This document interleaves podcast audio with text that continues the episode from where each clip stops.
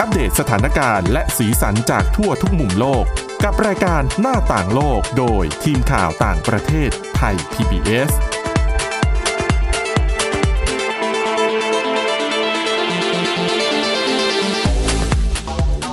สวัสดีครับ ต้อนรับคุณผู้ฟังสู่รายการหน้าต่างโลกกับทีมข่าวต่างประเทศไทย PBS นะครับ วันนี้พบกับคุณกรีนจิราวัตรมาสุขและผมก้าวพงศธรสุขพงศ์ครับ ครับผม สวัสดีฮะครับวันนี้ยังมีหลากหลายประเด็นมาเล่าสู่กันฟังนะครับ ทั้งเรื่องของวัคซีนป้องกันโควิด -19 มาดูกันครับผมว่าวิธีการขนส่งจะทำอย่างไร แล้วนอกเหนือจากการขนส่งเนี่ย จะจัดสรรให้แต่ละประเทศอย่างเท่าเทียมกัน มันมีความเป็นไปได้มากน้อยแค่ไหนนะครับ รวมถึงเรื่องของกองทุนสัตว์ป่าโลกสากลด้วยที่ออกมาระบุว่าสัตว์กว่า 4,000 สายพันธุ์ลดลงใช่ไหมครับครับณกรีนผมอืมเราก็มาเริ่มกันที่ข่าวแรกเลยดีกว่านะฮะ ก็เรื่องของ WWF เนี่ยเขาเปิดเผยว่าสัตว์ทั่วโลกกว่า 4,000 สปีชีส์เนี่ย จะลดลงอย่างไม่เคยพบเห็นในรอบหลายร้อยหลายล้านปีนะฮะครับ เรื่องนี้มันเป็นมายังไงเนี่ยเขาบอกว่ากองทุนสัตว์ป่าโลกหรือว่า WWF เปิดเผยรายงานฉบับใหม่เมื่อวันพุธที่ 9 กันยายนที่ผ่านมาเนี่ยฮะว่าตั้งแต่ปี 1970ครับถึง 2016 ประชากรสัตว์โลกเนี่ยสัตว์ป่าทั่วโลกกว่า 4,392 สปีชีส์เนี่ยลดลงอย่างต่อเนื่องกว่าร้อยละ 68 ซึ่งเป็นระดับที่นักวิจัยเอ่อนักวิจัยเรียกว่าลดลงอย่างไม่เคยพบเห็นใน รอบหลายล้านปี โดยพื้นที่ที่ได้รับผลกระทบมากที่สุดแน่นอนว่าจะเป็นภูมิภาคที่มีความหลากหลายทางชีวภาพครับก็คือภูมิภาคละตินอเมริกา และแคริบเบียนนะฮะ ซึ่งเป็นภูมิภาคที่มีพื้นที่อาศัยของสัตว์ถูกทำลายลงไปกว่าร้อยละ94อืมอืม มีหน้าทำไมถึงหายไปเยอะนะฮะครับรายงานชี้ว่านับตั้งแต่ทศวรรษที่ 1970 เนี่ย ระบบนิเวศที่ได้รับผลกระทบมากที่สุดก็คือพื้นที่ชุ่มน้ำหายไปกว่าร้อยละ 85 และสัตว์ที่อาศัยอยู่ในพื้นที่นี้ อาทิเช่น ปลา สัตว์ครึ่งบกครึ่งน้ำและสัตว์เลี้ยงลูกด้วยนม หายไปทุกปีเนี่ยราวร้อยละสี่ตั้งแต่ตอนนั้นเป็นต้นมานะฮะ ทาง WWF เนี่ยชี้ว่าตัวการสำคัญที่สุดยังคงเป็นมนุษย์นะฮะ แน่นอน มันเป็นอันอื่นไม่ได้เลย นอกจากมนุษย์นะฮะ เพราะการเพิ่มขึ้นของจำนวนประชากร การบริโภค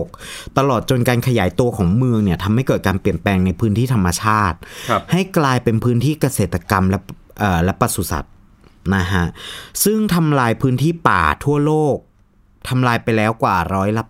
80ใช้น้ำเพิ่มขึ้นถึงร้อยละ70และทำให้เกิดการปล่อยก๊าซเรือนกระจกมากขึ้นถึงร้อยละ29ครับ ขณะที่ปัจจุบันในทุกปีเนี่ยทั่วโลกมีอาหารที่ถูกทิ้ง ให้กลายเป็นขยะมากถึง 1 ใน 3 ของทั้งหมด หรือประมาณ 1.4 พันล้านตัน ขณะที่ในสหรัฐอเมริกาเนี่ยเพียงประเทศเดียวอาหารที่ถูกทิ้งคิดเป็นมูลค่ามากถึง 1 ล้านล้านดอลลาร์สหรัฐแบ่งเป็นผลกระทบทางธรรมชาติถึงปีละ 700 700 ล้านดอลลาร์สหรัฐ ครับ ครับผม รายงานฉบับดังกล่าวเนี่ยยังเรียกสถานการณ์ในปัจจุบันว่า ประนีประนอมไม่ได้สำหรับมนุษยชาติและมนุษย์ ทุกคนควรต้องเริ่มตระหนักถึงต้นต่อปัญหาแล้วว่า มันเกิดมาจากมนุษย์ และอืมปรับเปลี่ยนวิธีการกินนะฮะแล้วก็สร้างสมดุลระหว่างการบริโภคผลิตภัณฑ์จากสัตว์และพืชให้มากขึ้น กลุ่มนักวิจัยเรียกร้องให้เหล่าผู้นำเนี่ยผลักดันเรื่องนี้ ให้เป็นวาระประชุมในการประชุมสหประชาชาติที่จะมีขึ้นที่จัดขึ้นไปแล้วอะฮะ แต่ว่าก็ก็ยังไม่ได้ผลเท่าไหร่นัก ทางหัวหน้าทีมวิจัยเนี่ยก็กล่าวว่าคนรุ่นใหม่มักจะตระตระหนักอย่างดีถึงความเชื่อมโยงระหว่างโลกที่อุดมสมบูรณ์ในอนาคตของพวกเขา พวกเขาจึงเรียกร้องอย่างแรงกล้าให้กับเหล่าผู้ที่เหล่าผู้นำเนี่ยหันมาสนใจในประเด็นนี้ และควรยืนหยัดในข้างพวกเขาเพื่อที่จะนำไปสู่โลกที่ยั่งยืนมากขึ้น ครับ อันนี้ก็เป็นเรื่องที่ก็ต้องปรับอะ มนุษย์มันมันก็เอาทุกอย่างจริงๆอะเนาะคือตอนนี้มันมันก็เป็นประเด็นปัญหามานานมากแล้วนะครับ คือพูดถึงเรื่องนี้กันมา ผมเข้าใจได้ว่าสักพักหนึ่งแล้วล่ะ มันไม่ใช่เรื่องใหม่ด้วยซ้ำแต่ว่า จนถึงปีนี้เราก็ยังต้องหาทางแก้ไขกันอยู่ ใช่นะครับ ทีนี้ปุ๊บจากเรื่องเมื่อสักครู่เนี่ยอืม ว่าสัตว์ได้รับผลกระทบอะทีนี้มาดูผลงานจากเงื้อมือของมนุษย์กันบ้าง ครับ เขาบอกว่ามีรายงานเปิดเผยว่าประชากรโลกราวๆ1.2 พันล้านคนเนี่ย จะต้องอพยพย้ายถิ่นฐานในปี 2050 อืมและก็จะไม่มีประเทศไหนรอดจากวิกฤตสภาพภูมิอากาศ ครับ ไม่ว่าจะเป็นประเทศที่พัฒนาแล้วหรือว่าอะไร มันมีอยู่ในรายงานเดี๋ยวผมจะเอามาเล่าให้ฟัง ไม่ว่าจะเป็นภาวะโลกร้อน น้ำแข็งละลายสภาพภูมิอากาศที่เปลี่ยนไป ที่ทำให้สัตว์ต่างๆ ลดลงได้รับผลกระทบจากที่เอามาเล่าเมื่อสักครู่นะฮะ หรือว่าขั้วโลกที่ร้อนขึ้นทำให้พวกมันต้องอ่าทำให้สัตว์ต่างๆเนี่ยต้องย้ายถิ่นฐานที่อยู่อาศัย แต่ว่าตอนนี้มันไม่เพียงแค่กับสัตว์ หรือว่าธรรมชาติเท่านั้น เพราะล่าสุดเนี่ยก็มีรายงานเปิดเผยว่า แม้แต่มนุษย์เราก็จะได้รับผลกระทบในปี 2050 ครับ ประชากรราวๆ 1.2 พันล้าน อย่างที่บอกว่าจะต้องอพยพและก็ย้ายถิ่นฐาน บันทึกภัยคุกคามทางนิเวศวิทยาเอ่อทางนิเวศวิทยานะฮะจะทำโดยสถาบันเศรษฐศาสตร์และสันติภาพในซิดนีย์คาดการณ์ว่าจะไม่มีประเทศไหนรอดพ้นจากผลกระทบของวิกฤตสภาพภูมิอากาศ แต่ประชากรที่ยากจนครับและเปราะบางเป็นกลุ่มเปราะบาง จะได้รับผลกระทบหนักที่สุด โดยคาดว่าจะมีประชากรทั่วโลกราว1จุดเอ่อ1.2 พันล้านคนที่ต้องอพยพ และก็พลัดถิ่นในปี 2050 จากปัญหาสภาพอากาศ แล้วก็ความขัดแย้งทางการเมืองที่มากขึ้นรายงานระบุว่า การเปลี่ยนแปลงสภาพภูมิอากาศอะเป็นความท้าทายที่ร้ายแรงต่อการพัฒนาแล้วก็ความสงบสุขของโลก เขาบอกว่าการศึกษาครั้งนี้ยังได้คำนวณภัยคุกคามที่สัมพันธ์กันของการเติบโตของประชากร ความไม่มั่นคงทางอาหาร ภัยแล้ง น้ำท่วมพายุไซโคลนและอุณหภูมิ และก็ระดับน้ำทะเลที่หนุนสูงขึ้นนะฮะพบว่าผู้คนมากกว่าพันล้านคนเนี่ยที่อาศัยอยู่ใน 31 ประเทศเนี่ยมีความยืดหยุ่นต่ำ ซึ่งหมายความว่าพวกเขาจะไม่พร้อมที่จะทนต่อผลกระทบทางด้านของการเปลี่ยนแปลงทางระบบนิเวศ วิทยาต่อไป ครับ ซึ่งประเทศเหล่านี้เมื่อเผชิญกับการล่มสลายของระบบนิเวศ มีแนวโน้มที่จะประสบปัญหา ความไม่สงบ ความไม่มั่นคง ทางการเมือง และการกระจัดกระจายทางสังคม รวมถึงการล่มสลายของเศรษฐกิจอืม รายงานระบุโดยภูมิภาคที่เผชิญกับภัยคุกคามจำนวนมากที่สุดได้แก่ ภูมิภาคซาฮาราแอฟริกา เอเชียตะวันออกกลาง และแอฟริกาเหนือนะฮะซึ่งแนวโน้มผู้คนจำนวนมากในเนี้ยจะย้ายถิ่นฐานถามว่า แล้วมันจะกระทบกับประเทศที่พัฒนาแล้วยังไง รายงานเนี่ยเตือนว่าประเทศที่มีแหล่งทรัพยากรที่ดีกว่าในหลายพื้นที่เช่นอเมริกาเหนือ ยุโรป จะสามารถจัดการผลกระทบ กับภัยพิบัติเหล่านี้ได้ ครับนะ แล้วมันกระทบยังไงล่ะ แต่พวกเขาอาจจะต้องเผชิญกับผู้ลี้ภัยไงอืมที่ย้ายมาจากภูมิภาคเบื้องต้นที่ที่ กล่าวไปนะฮะเขาบอกว่าผู้ลี้ภัยจำนวนมาก จากสภาพภูมิอากาศที่เลวร้ายเนี่ยจะย้ายไปอาศัยอยู่ตามประเทศเหล่านี้ สิ่งนี้จะส่งผลกระทบทางสังคมการเมืองอย่างมาก ไม่เพียงแต่ประเทศกำลังพัฒนาเท่านั้น แต่รวมไปถึงประเทศที่พัฒนาแล้ว เนื่องจากการย้ายถิ่นฐานจำนวนมากจะนำไปสู่การไหลเวียนของผู้ลี้ภัยจำนวนมากไปยังประเทศที่พัฒนาแล้ว ครับคือตอนนี้ตัวอย่างก็เริ่มมีให้เห็นกันบ้างแล้วครับผมนะครับแต่ส่วนใหญ่ก็จะเป็นผู้ลี้ภัยทางการเมืองเป็นส่วนใหญ่ เพราะว่าเกิดสงครามความขัดแย้งขึ้นในประเทศนั้นๆ ก็จะลี้ภัยเข้าไปในยุโรปบ้าง ไปในอเมริกาเหนือบ้างใช่นะครับอืมนอกจากเรื่องการย้ายถิ่นฐานแล้วเนี่ยทางสถาบันยังระบุว่าภายในปี 2040 ประชากรทั้งหมด 5.4 พันล้านคนหรือมากกว่าครึ่งหนึ่งของประชากรโลกตามที่คาดไว้นะฮะจะอาศัยอยู่ในประเทศที่เผชิญกับความเครียดจากระดับน้ำที่สูงขึ้นครับรวมถึงภัยพิบัติธรรมชาติที่เพิ่มขึ้นซึ่งทั้งหมดเนี้ยมองว่าเป็นภัยคุกคามระดับโลกครั้งใหญ่ครั้งต่อไปสำหรับเรา ประเด็นนี้น่าสนใจมากแล้วก็เป็นเรื่องที่กลายเป็นโจทย์ท้าทายของประชาคมโลกเลยก็ว่าได้นะครับในอาเซียนก็เผระดัชิบญนะน้ำทะเลที่เพิ่มสูงขึ้นเรื่อยๆคุณกรีนเพราะว่าอย่างเมื่อไม่กี่เดือนที่ผ่านมาก็มีการพบว่าเอ่อน้ำแข็งในกรีนแลนด์เนี่ย ละลายมากเลยนะครับ แล้วก็มันส่งผลให้ระดับน้ำทะเลทั่วโลกเนี่ยสูงขึ้นแน่นอนมีการตีพิมพ์แผนที่ที่เป็นการประเมินการคาดการณ์เอาไว้ครับของผม The New York Times นะครับ ชี้ให้เห็นว่าหลาย ๆ ประเทศรวมถึงไทยเราด้วยนะครับ จะมีระดับน้ำที่เพิ่มสูงขึ้น แล้วก็จะกระทบต่อแหล่งชุมชนที่อยู่อาศัยของคนด้วย หลายประเทศก็เตรียมตัวที่จะย้ายเมืองหลวงแล้ว เพราะเพราะว่ามีการคาดการณ์ว่าน้ำจะท่วม ใช่ ประเด็นเหล่านี้มันเกี่ยวพันกันหมด และแน่นอนพอมันเกิดการย้ายถิ่นฐานที่คุณกรีนบอก มันก็จะตามมาด้วยวิกฤตทางการเมือง วิกฤตทางเศรษฐกิจในแต่ละประเทศด้วยครับนะครับผม อะเอาละครับเดี๋ยวในช่วงที่2นะครับชวนคุยกันเรื่องของวัคซีนป้องกันโควิด -19 บ้างดีกว่า ตอนนี้หลาย ๆ ประเทศกำลังพัฒนากันอยู่นะครับ แต่ว่าก็มีคนคิดไปถึงขั้นที่ว่าเมื่อพัฒนาสำเร็จออกมาเป็นรูปเป็นร่างแล้ว จะจัดสารอย่างไรให้เท่าเทียมกัน แล้ววิธีการขนส่งเนี่ยจะใช้วิธีอะไรด้วยครับ หน้าต่างโลกโดยทีมข่าวต่างประเทศไทย PBS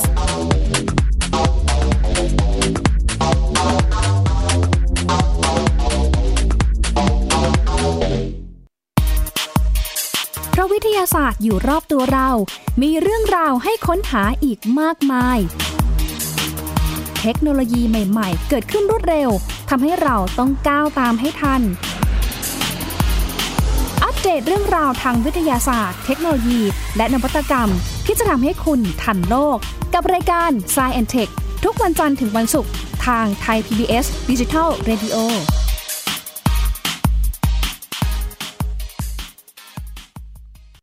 มากกว่าด้วยเวลาข่าวที่มากขึ้น จะพัดพาเอาฝุ่นออกไปได้ครับ มากกว่าให้คุณทันในทุกสถานการณ์ ตามที่กฎหมายดังกล่าวกำหนดเอาไว้ มากกว่ากับเนื้อหาเที่ยงตรงรอบด้านนำมาใช้ในคดีเมาแล้วขับ มากกว่า ในทุกทางออกของสังคม ป้องกันไม่ให้ปัญหาเกิดขึ้น มากกว่ากับข่าวรอบวันในทุกมิติ เครนก่อสร้างเกิดอุบัติเหตุขึ้น มากกว่าด้วยการวิเคราะห์ที่ตรงจุด ความพยายามของภาครัฐที่จะแก้ปัญหา และมากกว่ากับทีมข่าวมืออาชีพ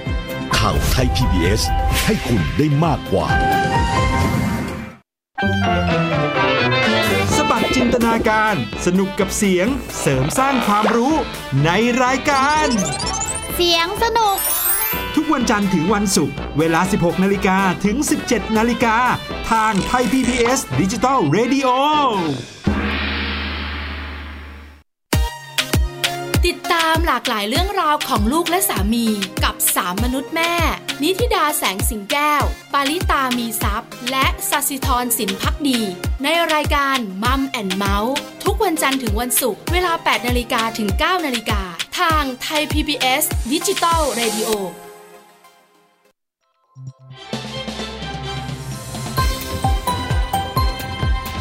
คุณกำลังรับฟังไทย PBS ดิจิทัล Radio วิทยุข่าวสารสาระ เพื่อสาธารณะและสังคม หน้าต่างโลกโดยทีมข่าวต่างประเทศไทย PBS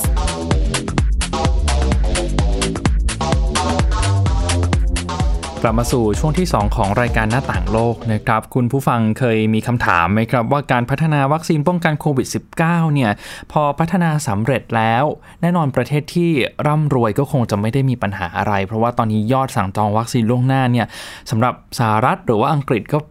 หลายล้านโดสเลยทีเดียวนะครับ เพียงแต่ว่า ประเด็นปัญหาก็คือประเทศที่มีรายได้ปานกลาง แล้วก็รายรายได้ต่ำเนี่ยเขาจะมีวิธีการรับวัคซีนอย่างไร ให้เท่าเทียมกับประเทศที่มีรายได้สูง อันนี้ก็เป็นสิ่งที่หลาย ๆ คนตั้งคำถามกัน และองค์การอนามัยโลกเองก็คำนึงถึงปัญหาที่เกิดขึ้นนะครับ ก็เลยผลักดันโครงการหนึ่งที่ชื่อว่า COVAX ขึ้นมาเพื่อจัดสรรวัคซีนให้เท่าเทียมกัน ในประเทศที่เข้าร่วมโครงการนี้มีทั้งประเทศ รายได้สูงรายได้ปานกลาง แล้วก็รายได้ต่ำอยู่ด้วยกันนะครับ เพื่อลดข้อจำกัดทางด้านการเงิน และเปิดทางให้ทุกประเทศเข้าถึงวัคซีนได้ง่ายขึ้นด้วยนะครับ แต่ก่อนที่เราจะไปพูดถึงโควัคเนี่ยชวนคุณผู้ชมคุณผู้ฟังมาทำความเข้าใจเกี่ยวกับการพัฒนาวัคซีนกันก่อนดีกว่านะครับ การพัฒนาวัคซีนทั่วไปเนี่ยปกติเราก็จะใช้เวลาประมาณ5ถึง10 ปี เริ่มตั้งแต่ขั้นตอนการวิจัยไปจนถึงการจัดส่งไปให้ประเทศที่สั่งจองเอาไว้นะครับ แต่สำหรับการวัคพัฒนาวัคซีนป้องกันโควิด -19 เนี่ยขั้นตอนทั้งหมดตั้งแต่การทดสอบการค้นคว้าวิจัยไปจนถึงการผลิตเนี่ยถูกย่นระยะเวลาเอาไว้ เหลือเพียงไม่เกิน 2 ปีเท่านั้นนะคุณกรีนครับถืว่าผมโหลดทอนขั้นตอนต่างๆ ไปเยอะเหมือนกันนะครับ แล้วก็น่าสนใจมากทีเดียว เลยทำให้หลาย ๆ คนตั้งคำถาม ตามมาว่าวัคซีนที่ได้เนี่ยจะมีความปลอดภัยมีประสิทธิภาพมากขนาดไหน แต่ในขณะนี้หลายประเทศเริ่มทำให้เราเห็นกันแล้วนะครับ อย่างเช่นที่รัสเซีย ตอนนี้พัฒนาไปได้ใช้เวลาไม่นานเองนะครับ ตอนนี้เริ่มการทดสอบแล้วก็ตั้งเป้าที่จะฉีดวัคซีนให้ประชาชนครั้งใหญ่เนี่ยเริ่มในเดือนตุลาคมนี้ด้วย พอความต้องการซื้อมันเพิ่มขึ้นแบบนี้ หลายประเทศที่เขามีเงินทุนอยู่แล้วเนี่ยเขาก็ทุ่มเงินมหาศาลกับการแข่งขัน เพื่อที่จะเข้าถึงวัคซีนก่อนประเทศอื่นๆ จนกลายเป็นลัทธิที่ชื่อว่าลัทธิชาตินิยมวัคซีน หรือว่าวัคซีน nationalism ขึ้นมานะครับ และยอดสั่งจองวัคซีนล่วงหน้า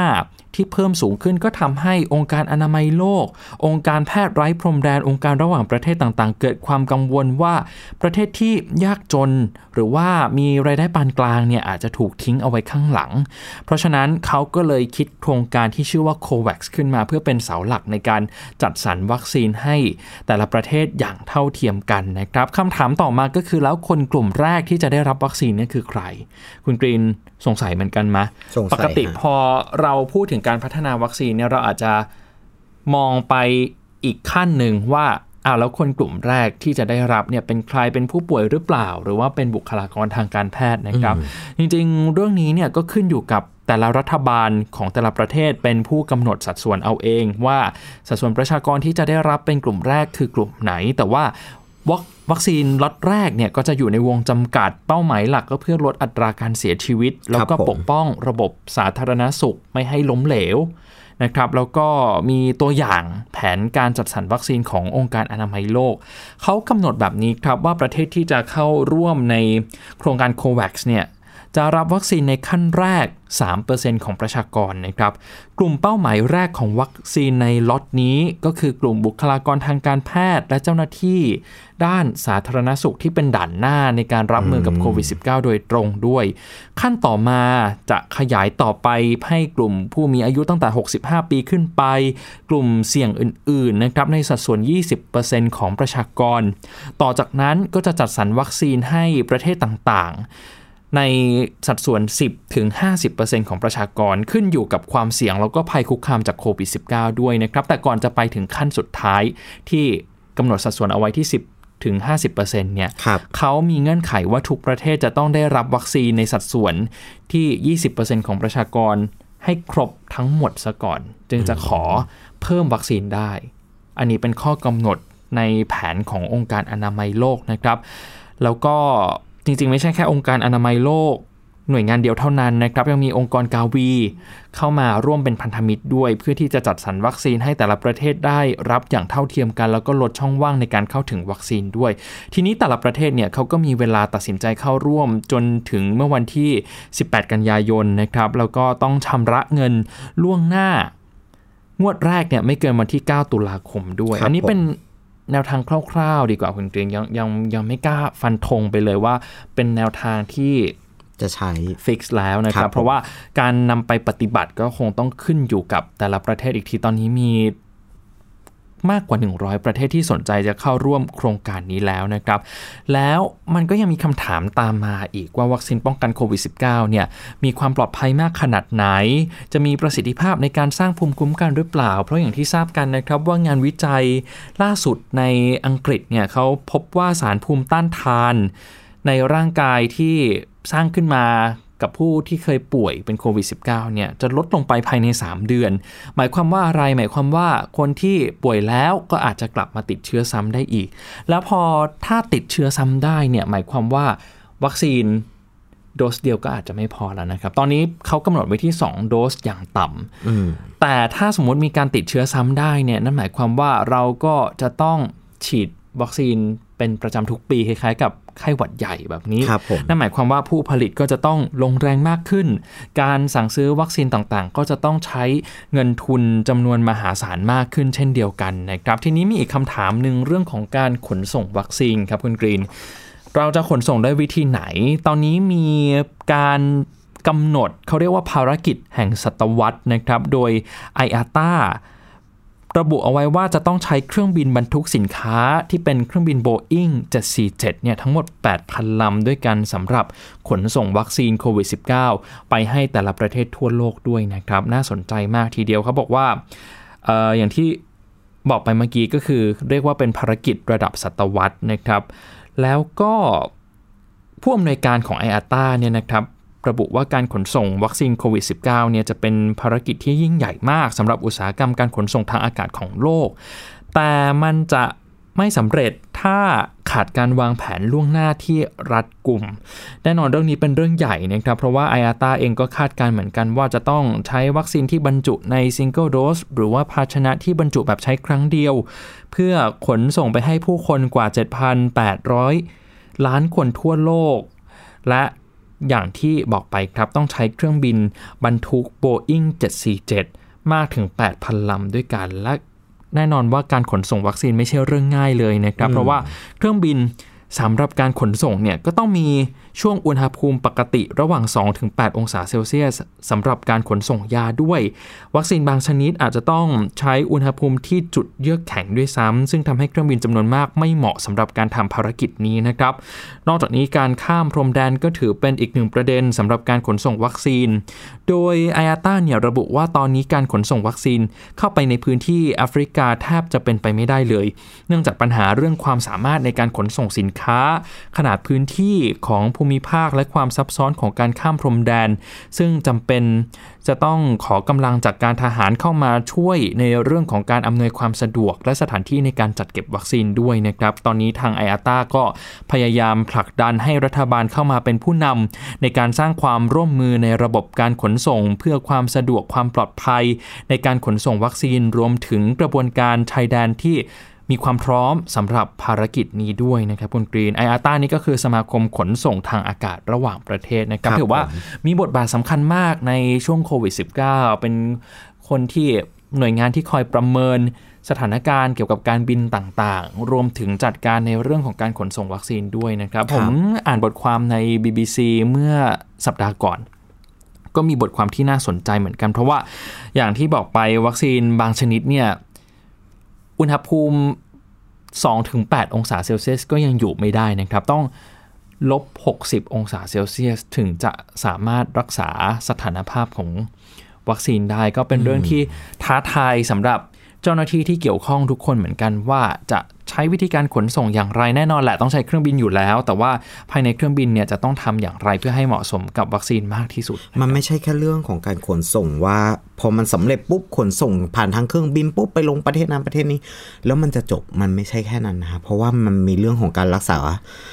วัคซีนด้วยใช่ไหมเพราะว่าแต่ละประเทศเนี่ย วิวัฒนาการในการรักษาหรือว่าอุปกรณ์เครื่องไม้เครื่องมือ มันก็ไม่ได้พร้อมไปหมดทุกประเทศ อย่างเช่นถ้าเกิดว่าเอาวัคซีนไปลงที่เอธิโอเปียที่มีการระบาดเหมือนกันเนี่ยตัวเก็บรักษาวัคซีนอะ่ะมันก็ไม่ได้ว่าจะมากพอระบบสาธารณูปโภคของเขาก็ไม่ได้ไม่ได้สมบูรณ์แบบ เพราะฉะนั้นมันก็มีเรื่องให้มันคิดต่อจากอันเดิมจากจากปัญหาแค่การขนส่งอีก ใช่ไหมฮะ ใช่ครับก็ เป็นการมองข้ามช็อตไปถึงเมื่อมีวัคซีนเป็นรูปเป็นร่างสำหรับการใช้งานแล้วนะครับ แต่ว่าตอนนี้อย่างที่ทราบกันดีหลาย ๆ บริษัทผู้ผลิตวัคซีนก็กำลังอยู่ในขั้นตอนของการพัฒนากันอยู่บางเจ้า อย่าง a s t r a z เซ e c a ที่พัฒนาร่วมกับมหาวิทยาลัยออกซฟอร์ดของสหราชอาณาจักรเนี่ยก็ระงงับการทดลองไปช่วงหนึ่งเพราะว่า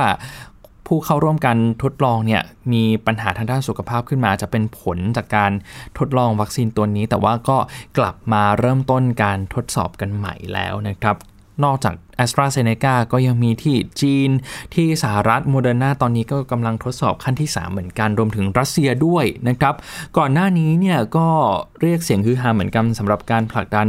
วัคซีนสปุตนิกจนสำเร็จ หลายคนมองว่านอกจากนัยยะทางการแพทย์ ทางด้านเทคโนโลยีก็มีนัยทางการเมือง เพื่อสร้างความนิยมให้ประธานาธิบดีวลาดิเมียร์ปูตินด้วย เหล่านี้ล้วนเป็นเรื่องที่น่าสนใจมากนะครับ เพราะว่าวัคซีนเนี่ยมันไม่ใช่เรื่องของการแก้ปัญหาโควิด -19 เท่านั้น แน่นอนมันเป็นเรื่องของการเรียกคะแนนนิยมสำหรับนักการเมืองบางคนที่กำลังจะเข้าสู่สนามเลือกตั้ง ไม่ใกล้ไม่ไกล อย่างเช่นโดนัลด์ทรัมป์ที่กำลังจะเข้าสู่ศึกเลือกตั้งประธานาธิบดีในช่วงปลายปีนี้ก็ หยิบเอาเรื่องของวัคซีนขึ้นมา